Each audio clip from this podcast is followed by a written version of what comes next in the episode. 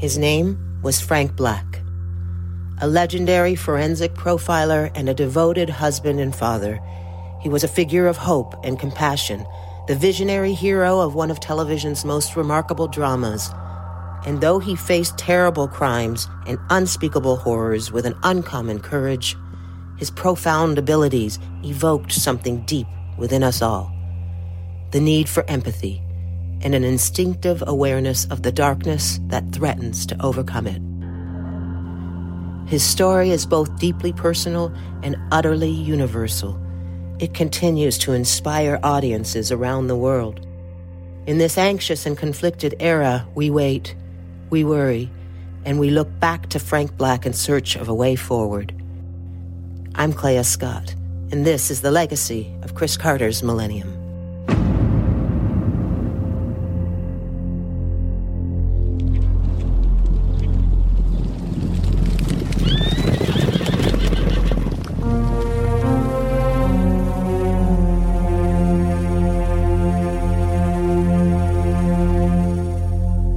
Welcome to Fourth Horseman Press, a podcast from the independent publisher of the same name, and in which we talk to our authors about our books, their craft, and much more besides. I'm Adam Chamberlain, your host and associate publisher here at Fourth Horseman Press. And in this episode, we conclude our mini series of interviews with a number of the authors behind Back to Frank Black, released a decade ago. Back to Frank Black explores Millennium, a landmark television drama that ran for three seasons on the Fox network from 1996 to 1999. It was created by Chris Carter, best known for The X Files, and it starred Lance Henriksen, Megan Gallagher, Brittany Tiplady, and Klea Scott. And for almost the last time, then, a huge thank you to Klea Scott for her amazing introduction that you heard at the beginning of the podcast there. Now, for more on the background to Back to Black, the book, check out episode two of this podcast, the first in the series of interviews in which I talk a little bit more about that. But we have quite the finale for you. We've saved something very special for the last in this mini series, as I will be talking to Brian A. Dixon, the founder and publisher of Fourth Horseman Press and co editor with myself on Back to Frank Black. Now, if you're an established fan of Millennium, but you're not familiar with Fourth Horseman Press, you may be thinking, Brian A. Dixon, I know that name. And indeed, yes, you do. Indeed, Brian Dixon was a character in Millennium, the leader of the Trust, an organization that pops up in the season two episode, The Fourth Horseman. And that name is no coincidence because Glenn Morgan and James Wong named that character after Brian in recognition of his website, The Millennial Abyss, which was one of, if not arguably, the foremost fan website when the series was on the air. And The Millennial Abyss was recently resurrected, if I can use that term in reference to Millennium in a new iteration, and you'll find a link to that, of course, in the show notes. But back to now for that interview. As well as discussing his own chapter, Brian somewhat turns the tables on me in this episode as he asked me a number of questions about my own contribution to the book. And we also share a couple of anecdotes about two of the occasions on which we've met Chris Carter that serve to bookend the 10 years since Back to Frank Black was published.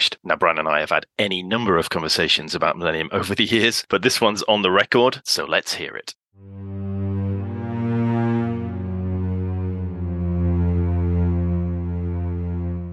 So now we come to our final interview, and we have somebody not only uh, steeped in uh, Millennium, but also none other than the founder and publisher of Fourth Horseman Press, Brian A. Dixon. So welcome to your podcast, Brian.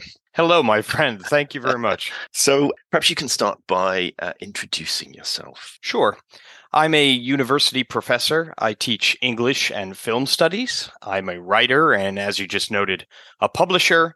And I'm also so prominent is this, it should probably be listed on my CV and business card, a serious millennium fanatic. Great. You've come to the right place. So, can you can you talk a little bit about how you first came to Millennium as a viewer? Sure. Uh, and I think some of the things I'm going to say might echo some of the things other people have said in, in the previous segments of this particular podcast series. And that is, I, I began as an X Files fan. I was very, very interested in the X Files, never missed an episode, was there every Friday night, already became a serious fan of Chris Carter's work. And along came the promos for Millennium. And anyone who remembers watching the Fox network back throughout the summer and fall of 1996 there's no way you could forget the advertising campaign for Millennium. It was a $10 million advertising onslaught, and it came on very, very, very strong. And of course, the series was taking the X Files' time slot Friday nights at nine o'clock.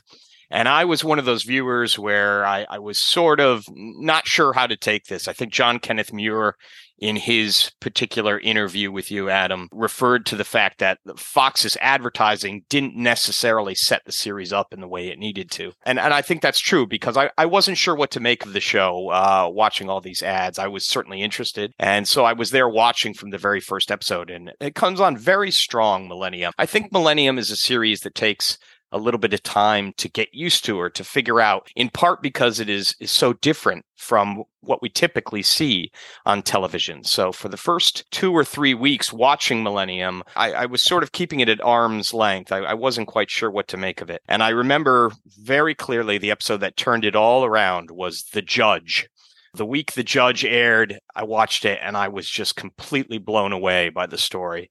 And that's the moment all reservations dropped away and where I, the show started to click. And from that moment on, I, I was just completely devoted to it.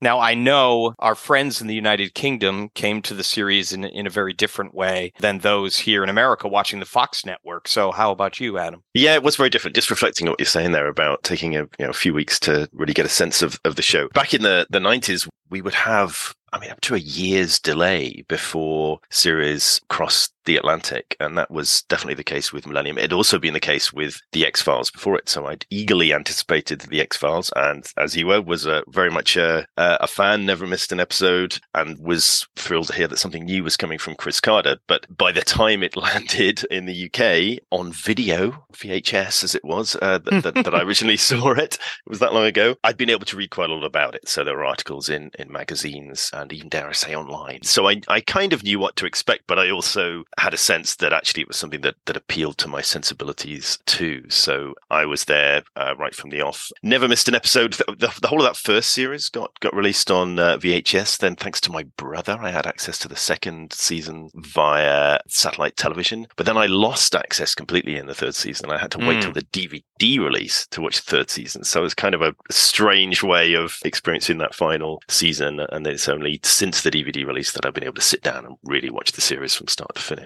Right. So what about what what was it about Millennium that appealed to you? Yeah, so uh, Millennium, as I say, it's it's completely unlike other television series, and and so that is one of the things that appealed to me is there was a depth and complexity to the series that was very very alluring, very unique, and it certainly had a, a, thematic resonance for me at the start. And I have to say, we'll, we'll touch on this later. I know that thematic resonance has only become stronger over the years, over time. But at the same time, Millennium is a very stylistic series, very powerful in in its cinematography and its visuals. So I, I, don't don't think I can underestimate the impact that that had on me. And and just in general, it's a masterfully made series from acting to music to cinematography. Very powerful in every way. It's a master class in how to make an affecting television series. Yeah, absolutely. And I guess it was similar for me. I think some of the themes of the series that had appealed to me, I, guess, as we're going to get into with, uh, we'll, we'll talk a little later about this exploration of evil. That was just something that, that was of interest to me anyway. And then you add that to what I knew about the, the way that Chris Carter approached storytelling and via the X Files. It was an easy sell for me, but, but as you say, arrived so fully formed and so perfectly formed. I was sold right from the pilot there. Yeah, in the book, Chris Carter, in his interviews, reflects on the fact that today, looking back, he feels that Millennium's depth and complexity is one of the things that kept it from becoming popular. He looks at other television series like Criminal Minds that that may lack some of the thematic elements that Millennium had and he said, "Yeah, maybe without those elements it would have been more popular." But I have to say, we as Millennium fans I know wouldn't have it any other way. That it was that depth, complexity and thematic resonance of the series that made it so special, that makes it unique, and it's the reason we're still talking about it today. Yeah, absolutely. I'm, I'm, sure some of those other series will will come and go, but won't have that lasting effect upon viewership that Millennium had on us. So let's dive into your chapter, which is titled Second Sight profiling, prophecy, and deductive reasoning in Chris Carter's Millennium. What was it that inspired you to want to write under that title and topic? Well, I'm a great fan of detective stories uh, in any medium, you know, whether we're talking about Sherlock Holmes or Miss Marple or Columbo or Adrian Monk. I, I, love detectives in film and fiction. And it's always interested me that these were the origins, the ancestry behind Millennium, that the series is very unique and hard to categorize, but at the same time, almost all of its profound mysteries begin with a criminal investigation. So at its baseline, Millennium is a detective story or a crime drama. So I was interested in looking at that, looking at the roots or demonstrating the roots in detective literature of Millennium. And at the same time, I've always been particularly fascinated by Frank Black's visions in Millennium. Uh, in the essay, I refer to this as one of the show's trademark hooks, because from the very beginning, the visions, both in those Fox promos and in the show itself, served to distinguish the show from other procedurals or crime dramas that had come before. You're watching Millennium, and Frank has one of his visions, as you say, wow, what what was that?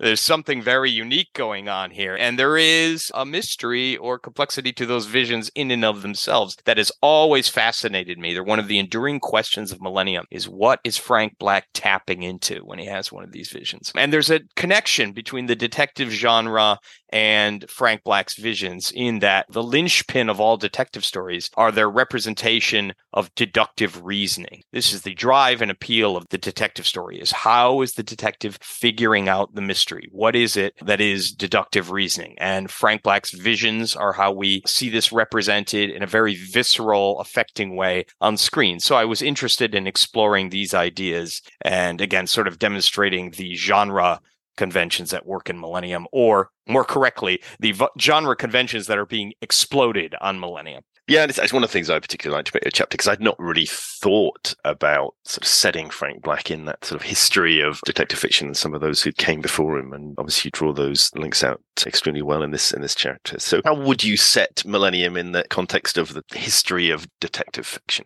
Yeah, so it's interesting. I think there's there's a definite connection between uh, literary criticism here and, and film criticism between the literary origins of the detective story or the mystery and Millennium, and between let's say if we go back to the beginning of the detective story between Edgar Allan Poe and Chris Carter, both working with similar themes. So the detective story originates in Edgar Allan Poe's The Murders in the Rue Morgue, which is a famous and celebrated detective story, which is so clever in its construction that it sets out a formula for the detective story, which is still being used today. It's it's almost an unaltered formula with variations and various genre denominations over the years. But the formula that Poe established from the start is, is very strong and very appealing. And uh, one of the things he identifies from the very start of the genre there is that it's deductive reasoning it's it's the ability to observe the specific clues that need to be observed and then to put them together in the right order so that we can see or envision a solution. That's the appeal of the detective story. And we see this again reiterated in various subgenres over the years. We see this in in mysteries on film and on television. And certainly that's the case in Millennium. I open the essay with an epigraph from the Murders in the Rue Morgue because it is one of these passages in the story where you read it and Poe might as well be described describing Frank Black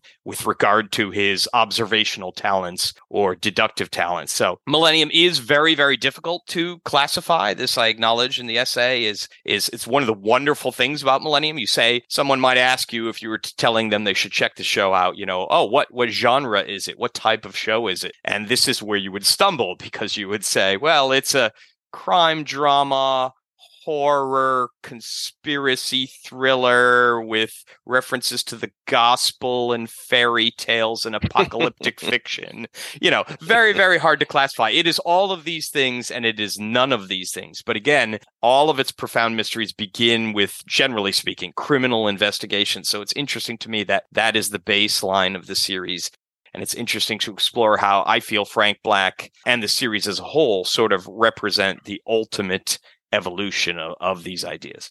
And there's also a connection that you draw between detective fiction and behavioral profiling, right? How those those two are connected. Yeah, absolutely. And that and that's something I don't have to work hard to make that connection because John Douglas himself, famous behavioral profiler who worked for the behavioral sciences unit at the FBI, he specifically identifies this connection, even referring to C. Auguste Dupin, who is the detective of the murders in the Rue Morgue, saying that yes, before there ever were true criminal profilers, the detectives in fiction, such as Poe's short stories or, or Sherlock Holmes and Doyle, were doing the very things that criminal profilers do today. It's this idea, not only the deductive reasoning element, but also devising proactive means of drawing a killer out. This is something that Dupin does in the Murders in the Rue Morgue says, hmm, here we have a crime scene. I have an idea of the type of person who would do this. Now, how do we draw them out so we can capture them? And as Douglas says, that's exactly what behavioral profilers are doing. How do we not only understand the behavior of a killer, but direct the behavior of a killer. And this is something we see in Millennium very often as well. You talk about how you, you open up your chapter with an epigraph, and of course, they feature in, in Millennium itself, and it's a very literate series, right? This is something that I always found very interesting about Millennium that every episode of the first season opens with an epigraph, you know, a reference to either a poem or a story from the literary giants throughout the years. And uh, it's it's just very interesting to me that a television series would make this creative choice to open each episode with a reference to literature, you know, rather than to what we're sitting down to watch on Friday night on the boob tube. And that literacy is is not just slapped on the screen as an epigraph at the start, but certainly woven throughout the series as a whole. In the essay, I talk about how literate Frank Black and Peter Watts and other members of the Millennium Group need to be for their detail oriented profession. You know, that, that when they come across a reference in, in a criminal investigation to, to, a clue, to the Bible, to literature, they need to have a sort of instant recall and say, well, what's that a reference to? Oh, I know what that's a reference to, you know.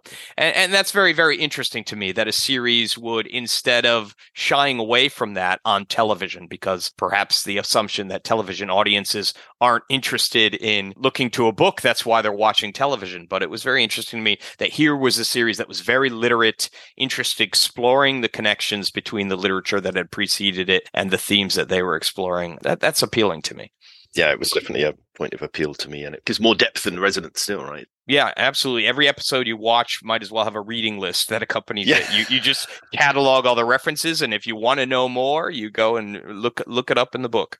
So you mentioned as well that it's the nature of Frank Black's gift that uh, was another thing that, that interested you and uh, and you wanted to explore in, in, in your essay. So I'll give you the, the simple task of perhaps telling a little bit about the nature of Frank's gift and perhaps how that develops across the series as a whole in five words or less, please, uh, please define the nature of Frank Black's gift. Well, this is, of course, an impossible task to so succinctly define it, and that's why it's fascinating. That's why uh, this is one of the enduring questions of Millennium. And Millennium, one of the reasons we're all still rewatching it, one of the reasons we're recording a podcast right now, still talking about it, is Millennium left us with many, many questions and questions that are not easily answered. Questions about its own mythology, its characters, some of its stylistic elements. They're questions that Millennium fans are going to be debating for decades to come. And I think Frank's visions are, are one of these enduring mysteries of the series. They're not easily defined and their,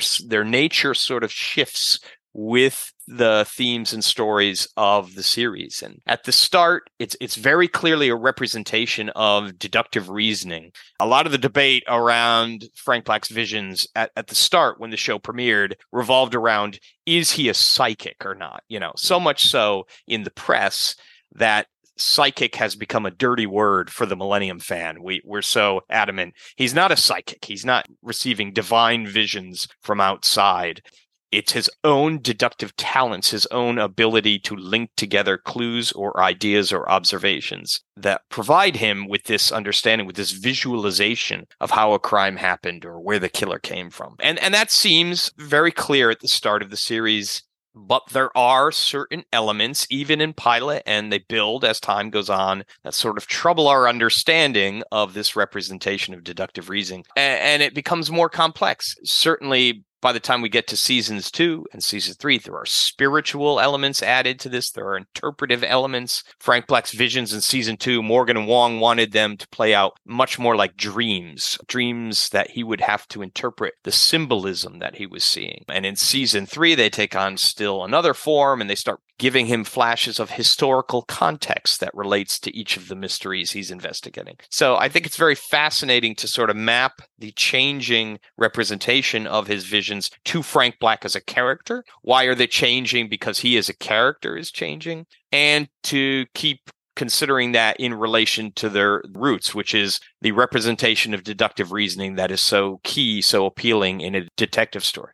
And, and, just how those visions are shown, are represented visually in the series is also something you get into and fascinating just in terms of cinematography, but but also the influence those have had on, on the genre. I go into a lot of detail in the essay because it's it's very interesting from a filmmaking perspective into how they filmed the visions, especially in the first season. They were filmed completely differently than the rest of the series because the people working on the series wanted it to look a very specific way. And they're so ephemeral. They're so quick. They happen. The average vision in season one of the show is less than two seconds on screen. So you just get bombarded with this sensory overload, which grants you a glimpse into what is happening in the mind of Frank Black.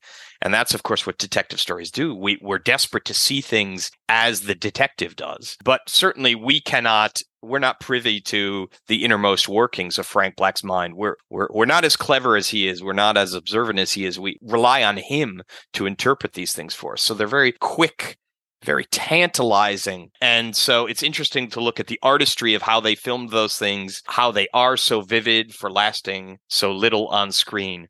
But at the same time, there's there's a danger in detective fiction of the art of deductive reasoning being cold or logical. You know, this is one of the defining traits of Sherlock Holmes that we've seen in the original stories or in various film representations over the years. Is Holmes is a sort of withdrawn figure, and Millennium's visions are quite the opposite. They don't allow us to distance ourselves from the humanity or the horror of the crime or what is involved in sort of understanding that crime. Uh, and that's key to our understanding of Frank Black as a character. But as you noted, these visions and the way they're represented on screen are so appealing and so unique and so instantly memorable that they've become very, very influential in television and film in the years since. And this is one of the arguments, I suppose you could say, of my essay is that Millennium is a landmark series in more ways than one. But one of the ways in which it was sort of a vanguard or pioneer was in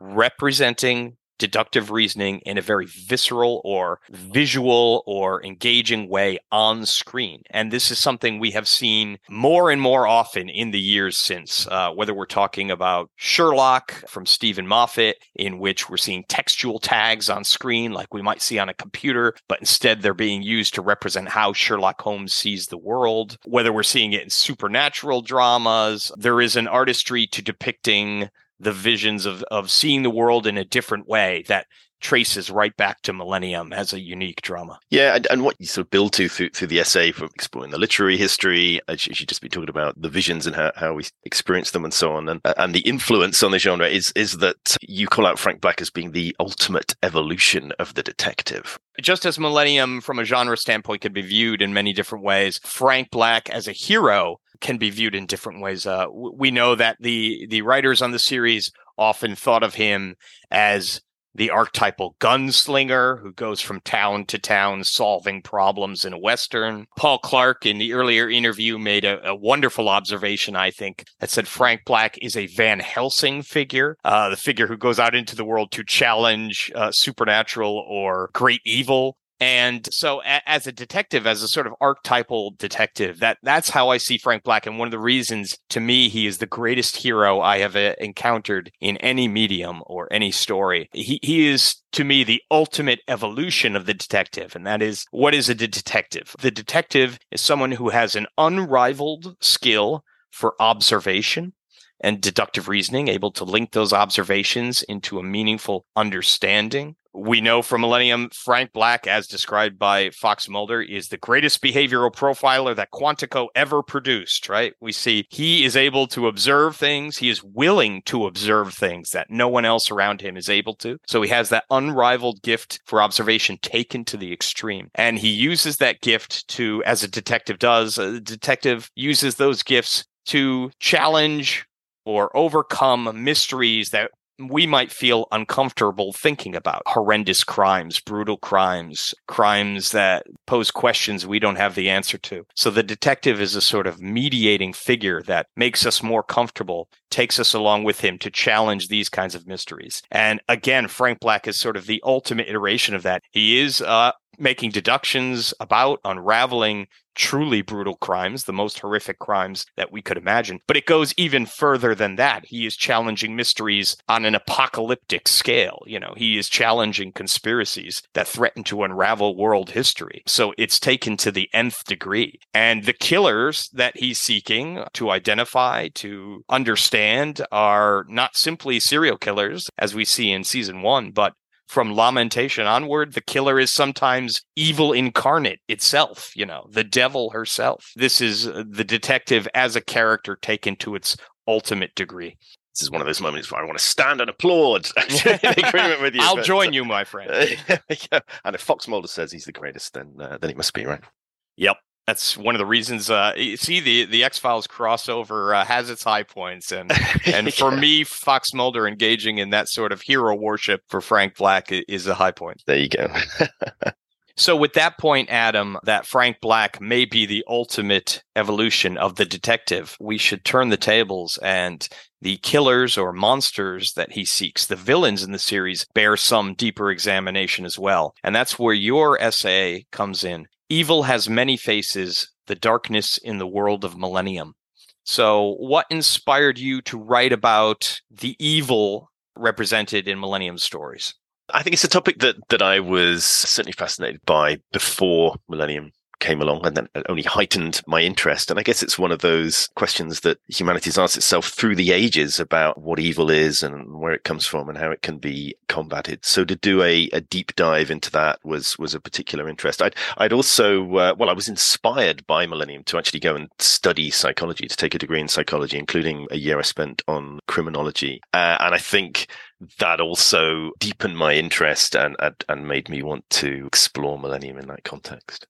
Mm, I know this comes up a lot in, in interviews with you, and that, that's just fascinating that that it would spur you to that level of study of this particular subject matter, and that certainly comes through in your essays. So, in Millennium's exploration of evil begins with the serial killer at the very start of the series, and and mm. as with its other elements, that becomes more complex and deep as the series goes. So, I wonder if you could speak a little bit about the role that serial killers play both in season one of Millennium and perhaps in our own society. I mean, the serial killer is, is seen as being something of a sort of modern aberration in, in human behavior. It's sort of questionable whether that's the case or whether it's the advances in behavioral science and so on that you, you spoke about earlier that actually just brought them to, to, to the fore. But certainly it, it, seemed to be a phenomenon in, in terms of the public consciousness that, that we were aware of and seemed to be emerging and growing um, t- towards the sort of second half of the 20th century. And people were fascinated by, you know, how people could do these these unspeakable things as well. But I think it, it particularly fits for Millennium because the I mean not just the serial killers, but but also the other the other killers who don't quite fit that that serial killer moniker in, in the first season. They I think I I refer to it as sort of a cracked mirror that it holds up to society and the fact that society could produce these killers. I think it helps play into the themes that uh, Chris Carter is interested in exploring in terms of the sort of rising tide of evil in in the world. So if if society can produce this phenomenon of serial killers, what does that say about us? And I think it's it's one strand of this understanding of evil that we seek to approach in Millennium that is uh, particularly helpful to explore through that theme of, of these kinds of people that are out there in the world, and especially these people who are strangers. So, so most most killings, most murders uh, happen between people who know each other, you know, member of the family or somebody who's, who's known to them. But the I think the particular fear that comes with a serial killer that again plays into the themes of, of fear that Millennium explores, the fact that this is the stranger and anyone could be a victim, and that's that's particularly scary too.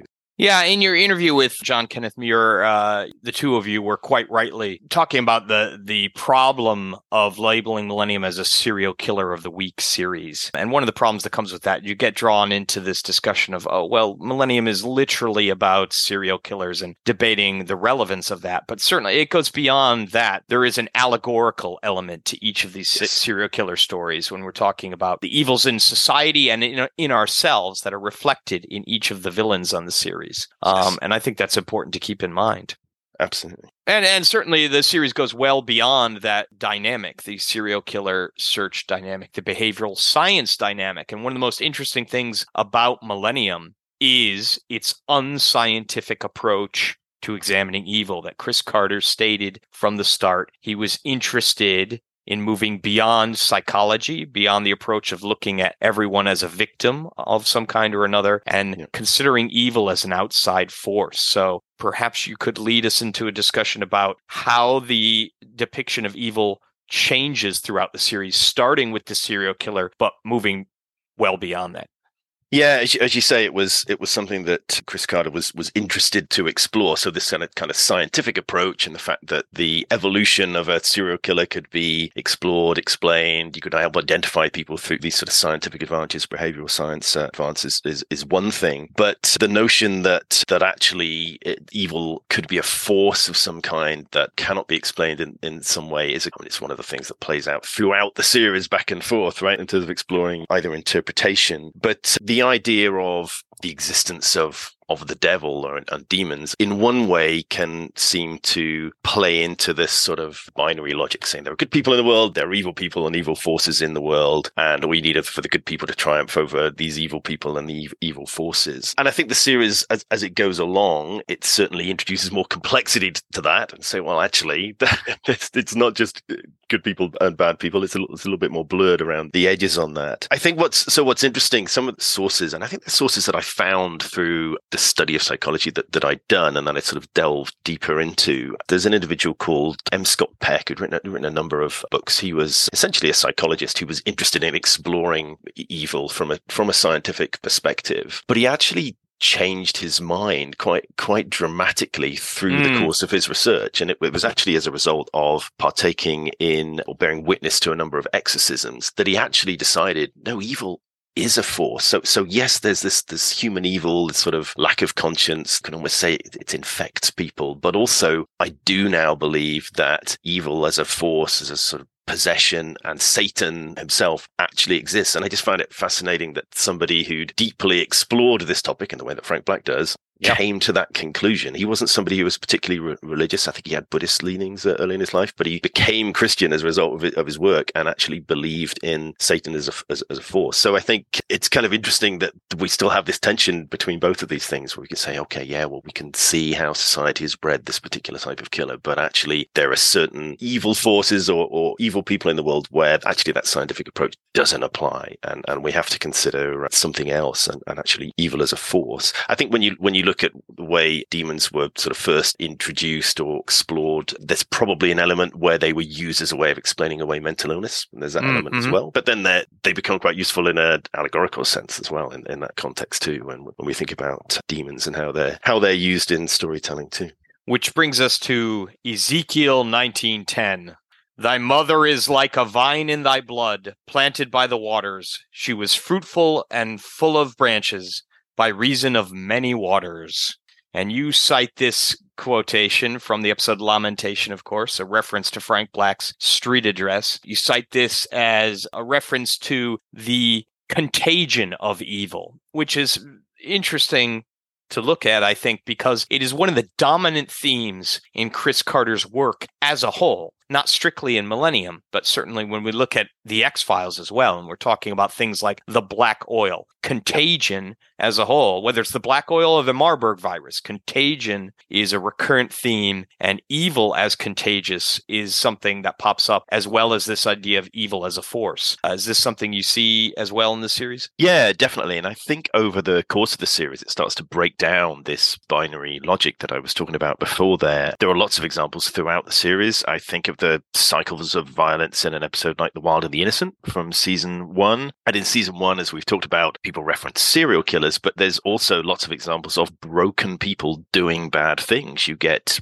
intra-family violence that self-destructs a family in an episode like Covenant, for instance in the second season, I think about an episode like Monster, which is an investigation into child abuse that actually starts to get into the question of nature versus nurture. Can a child be born evil? And and Frank Black has a there's a conversation between Frank Black and Lara Means in that episode where Frank has a great little speech where he talks about evil as a force like gravity, like the wind, and he says it's blown across Cambodia, been a cyclone in Nazi Germany. Uh, it gusts throughout Los Angeles, and and he talks about this child being a pre-storm, a breeze of an approaching hurricane. It's this wonderful sort of lyrical moment in, in terms of dialogue. But I think it speaks to this. The black oil comparison that, that you you call out there from the X Files is a good one. Even setting aside the actual contagion that then comes up prominently in the end of season two, this idea that none of us is invulnerable. It can find a way in uh, whenever we are vulnerable to it. And it takes a constant effort, perhaps, to keep it out the idea of looking into the darkness and being changed by it is arguably explored in an episode like The Pest House. Now, that's done in terms of mental illness and how that might propagate, and it's done in a somewhat speculative way. I've blogged about this actually. Might include a link to this in the uh, in the show notes to my blog Frame of Mind, which goes into this in, in more depth. But it's another version of contagion in this way. That there's another book that I reference throughout my essay, actually by uh, Philip Zimbardo, a great book with a great title called The Lucifer Effect, which is very much about this and the idea of being resistant to evil finding a way into our lives. And, and, and I think that comes back to this idea of being able to think of it as contagion. I think it's something that Frank Spotnitz has spoken about quite a bit in relation to the series, that he was interested in that particular idea that everyone has this sort of capacity for evil. And actually, that's what makes a character like Frank Black all the more heroic is the fact that he's able to resist it when he encounters it on such a frequent basis. And you alluded to this earlier, but to that point, that anyone can potentially be touched by evil, we have the representation of the Millennium Group, which mm. shifts dramatically from season one to season two and offers us sort of a depiction or commentary on that. It does, yeah. I know a lot of people actually don't like the idea that the Millennium Group, which was based on the real life Academy Group, has this descent into evil. But I think we have to separate the fictional Millennium Group from from the real life Academy Group because with the Millennium Group we get to explore an interesting idea. It's something that again is is is rooted in in study in this space that that actually specialized groups who are experts in in certain fields can be prone to narcissism and that can ultimately make them feel superior to other groups and therefore feel that they have a right to behave however they, they wish. And, and that can push them to some, do some quite dark, ag- aggressive things. And that, and that's something that's, that's been explored. Again, I think uh, Peck, who I was talking about before, he, he, he explored this and wrote about this a little bit and he talked about it in terms of uh, law enforcement, but it's, it's not just in, in that context. Funnily enough, I was reading a newspaper the other day where, where the Pope in his pre-Christmas address to cardinals at the at the Vatican had warned them about the devil lurking among them and saying there's this this elegant demon that can work in people who have the, a, a, sort of rigid or holier than thou way of living their faith. So and, and it made me think straight away of the, of the Millennium Group. That's how my mind works. But hmm. but uh, the, the fact that a group that that sees themselves as working for the benefit of humankind can be pushed into doing such uh, horrendous things that that the Millennium Group does over the course of the series. Yeah, you there's a wonderful statement you make in your essay, which is we often talk about how all that is necessary for evil to triumph is for good men to do nothing. Would you say it's important also to remember what can happen when good men will stop at nothing mm. to stop evil? And and the Millennium Group seems to be a wonderful representation of this. Yes, yeah, absolutely. Yeah, it's a slight sort of bastardization of Edmund Burke's quote, right? Right. Yeah, absolutely.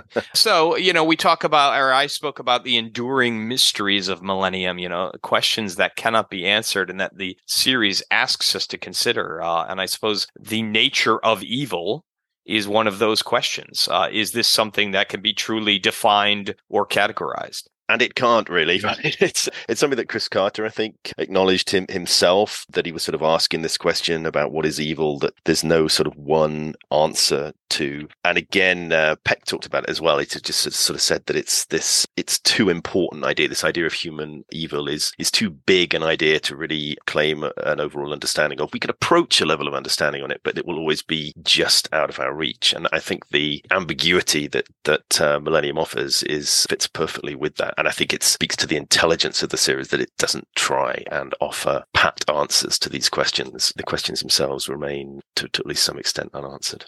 Yeah, they're the, they're they are the questions that we're going to be asking ourselves for our entire lives. Absolutely. Okay, so we're this this podcast series has uh, very much been a, a, sense of sort of reflecting back on the the 10 years since we published Back to Frank Black. Perhaps to, to bookend that, I recall actually I had the pleasure of meeting Chris Carter at around the time that the book was was published. He made a rare appearance at the Austin Film Festival in the fall of uh, of 2012, and I remember a mad weekend where I flew from London to Texas for the weekend to be present at, um, at, at this festival. What was rather brilliant was he had an appearance where he was airing two episodes from from his work, and he uh, he chose Clyde Bruckman's Final Repose for, from the X Files. An excellent choice.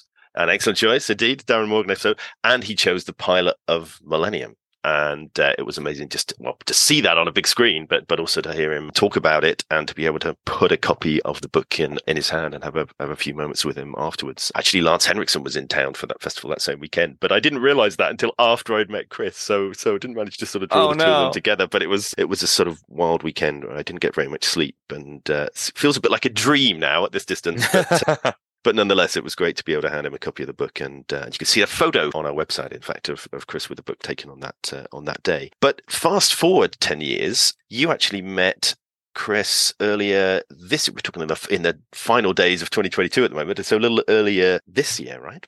Yeah, that's right. So to bookend it, I you you met Chris in 2012, and I met him in 2022, and uh, this was at the grand opening of the X Files Preservation Collection in Saratoga Springs, New York, uh, which is a wonderful place to visit if you're ever in the vicinity of upstate New York. You've got to swing by the X Files Preservation Collection. If you are as observant as Frank Black, you will find one or two artifacts from Millennium in amongst the collection of X Files artifacts. But Chris Carter attended the grand opening opening, and so I, I made it a point to be there. I was the one in the crowd representing Millennium with my Ouroboros T-shirt. And when Chris and I spoke, we talked a bit about the future because this is something the millennium fan needs to be concerned with is is how is millennium going to gain new viewers where it, how is it going to be available in the future so i asked chris a question about whether or not there was going to be a forthcoming Blu ray release of the series, because this is something each of us has our DVD collections. And I think uh, if anyone out there listening is like me, then they're afraid of what might happen if their DVD collection or its backup were hmm. to be destroyed. Um, so I, I, want another format. And, and Chris was, was very positive about a potential Blu-ray release, but he very quickly shifted the conversation to talk about streaming. And and Chris Carter made it very clear that his mission right now is to get Millennium on a streaming platform, preferably Hulu. And he said he and his people are working uh, as hard as they can to make this happen because they know that's what's going to keep the series alive. That's what's going to let people find Millennium and be able to discover it as a result of podcasts like this or chatter related to it. So, this is something that we should keep an eye out for. Mm, let's hope that's the case. Uh, indeed, it's it's as you say, becoming increasingly difficult to get it on DVD. Those those DVDs are out of print, right? So uh, yeah, that's right. Let's yeah. let's hope this comes through. I think Frank Spotnitz made a comment, and he, he answers questions on online. He has like a mailbag, and he made some reference to there being some rights issues that they're working through. Let's hope they're successful in doing that, and mm. Millennium is there for people to discover anew. So, uh, I guess the difficult question again here, we're talking about the legacy of, of Millennium. So, uh, what is it that Millennium still means to you today? Millennium is as powerful and affecting as it has ever been.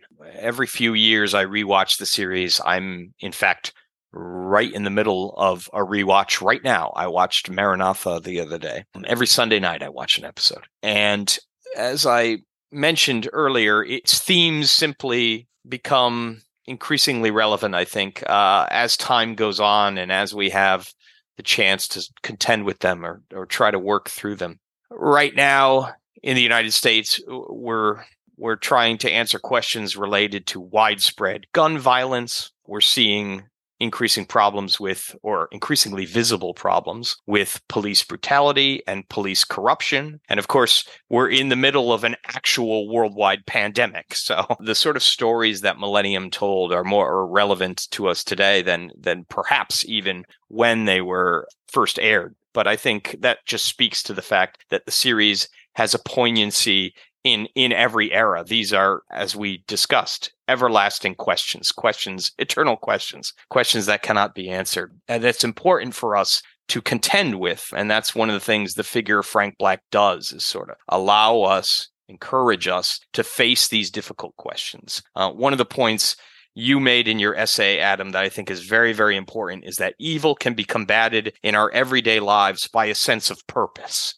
And that's one of the things the guiding light of Frank Black gives to us. At the same time, Joe Tangari made a wonderful observation in his interview that Millennium is a demonstration of how TV got to where it is today, TV production. And that we're in a very interesting era of television where we have many, many original series on many different platforms and, and lots of engaging stuff. And Millennium, at its sort of formative point in the mid 90s in the television landscape, shows us where these shows came from, you know, not just in the depiction of things like Frank Black's visions and deductive reasoning on screen, but the, the way stories are told all starts back with Millennium. And and to the point about streaming and Blu-ray releases, John Kenneth Muir indicated this is the mission of a fandom is the preservation of the series. This is an important series, an influential series, and I think that we as fans today, uh, our mission continues, and that is to get those DVDs into the hands of people who might enjoy them, to continue talking about the series and and enjoying ourselves and discussing these profound questions and learning from them. There's a lot to learn from Millennium still today in 2022.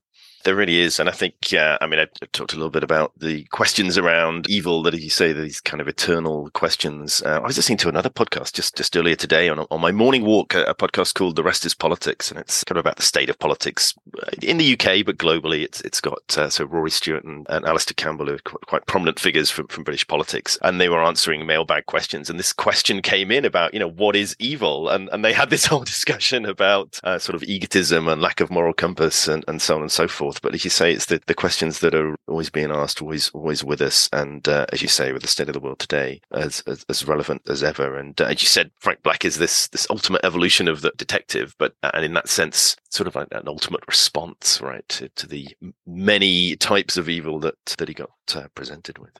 Absolutely. Uh, Frank Black's defining quality is empathy, that he approaches these problems without judgment and with empathy. And if there is any lesson we can learn from Frank Black, I think that's what it is. But you say that's the series' legacy. Is that is then some of those messages that we take away and, and its influence on on how television is made?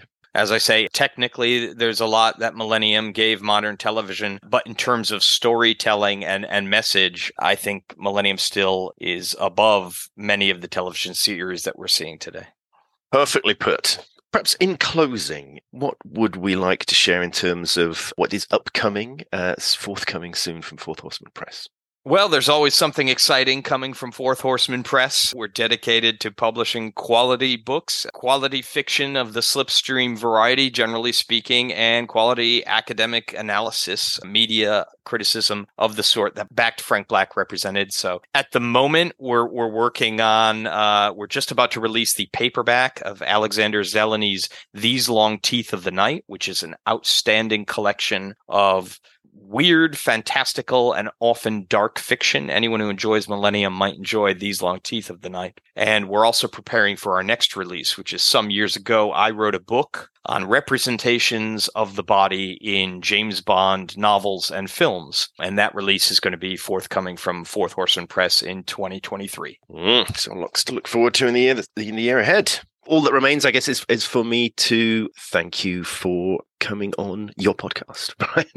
We've had many conversations about Millennium over the years. Indeed, indeed, I should say it really a friendship founded initially upon a shared love of Millennium. Uh, I, I, don't think would have known each other or had the friendship or a creative collaboration that we've had, but for Millennium. That's right. It all started with discussions about the series and, and some of these questions we talked about, and it has led to a very strong, enduring meaningful friendship for both of us.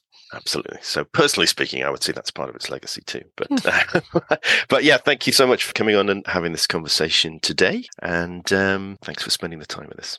The pleasure was mine. I'm happy to talk about Millennium with anyone at any time.